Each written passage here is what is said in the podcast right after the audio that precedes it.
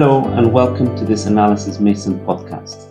My name is Roberto Kompany and I'm a senior analyst responsible for our next generation wireless networks research program.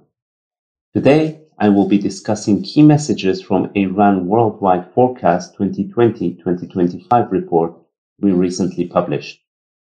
The full written version of the associated article is available to access and download from the Analysys Mason webpage. Mobile network operators, MNOs, spending on 5G will increase by more than 91% between 2019 and 2025 and will deliver growth in an otherwise flat sector. Spending on the radio access network, RAN, and related services will grow at a CAGR of 0.1% between 2019 and 2025, from 51.5 billion US dollars to 55.8 billion US dollars.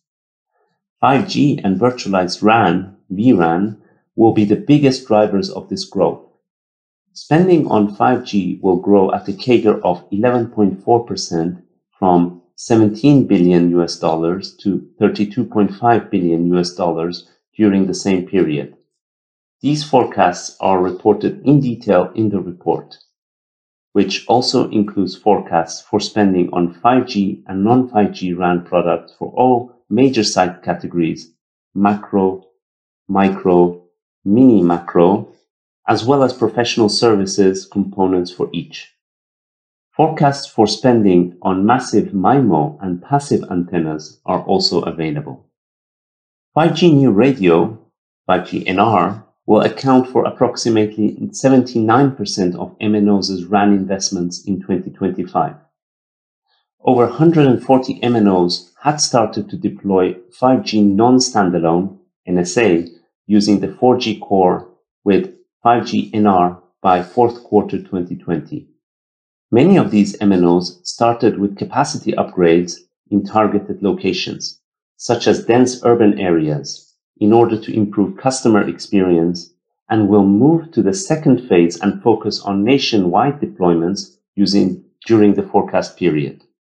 Nationwide deployments are key next step for MNOs ahead of migration to the standalone SA core architecture. Some fast-moving MNOs such as China Mobile, Korea Telecom, and T-Mobile USA have already started 5G SA deployments. As MNOs plan their migration strategies, they must ensure that 5G coverage is wide enough to avoid continual handovers between 5G and 4G, which can result in poor customer experience.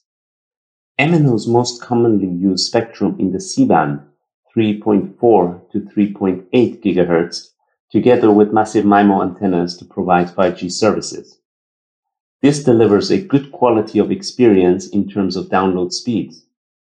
5G RAN rollouts were much faster than non-5G rollouts in 2020, despite the ongoing capacity upgrades in non-5G networks in some countries. MNOs will need to make significant changes to their network architecture when migrating to the vRAN in order to deploy baseband functions on cloud infrastructure away from the antenna mast. For this reason, they will start their vRAN journey by deploying solutions in their secondary networks, such as enterprise and private networks, before they move to macro networks. The macro deployments are far more challenging due to the high front haul bandwidth requirements, which will require MNOs to invest in additional fiber. vRAN will therefore account for growing share of MNOs' RAN spending throughout the forecast period. Many MNOs are considering taking the emerging Open RAN approach to vRAN. vRAN, when implemented as a single vendor solution, is a less complex proposition than Open RAN, given that the latter, by definition, depends on open interfaces, which will facilitate a multi-vendor ecosystem. For this reason, we forecast that spending on vRAN will grow at a faster pace than that on Open RAN. Open solutions for complex scenarios, such as urban environments with high traffic density and massive MIMO use cases, are less mature than those using vRAN and may still be two to three years away from being ready to be deployed. However, the existing Open RAN solutions will enable MNOs to deliver coverage to rural and suburban environments, thereby creating opportunities for the new vendors to enter the market and create innovative solutions. This in turn will ensure that the incumbent vendors will continue to innovate. The deployment of massive MIMO arrays plays a critical role in increasing the performance of 5G networks. Vendors are continuing to improve their massive MIMO products as 5G deployments begin in a growing number of countries. However, massive MIMO antennas are significantly more expensive than the traditional passive antennas used for non-5G mobile networks because they use beamforming technologies and deliver higher spectral efficiency, thereby enabling higher network capacity.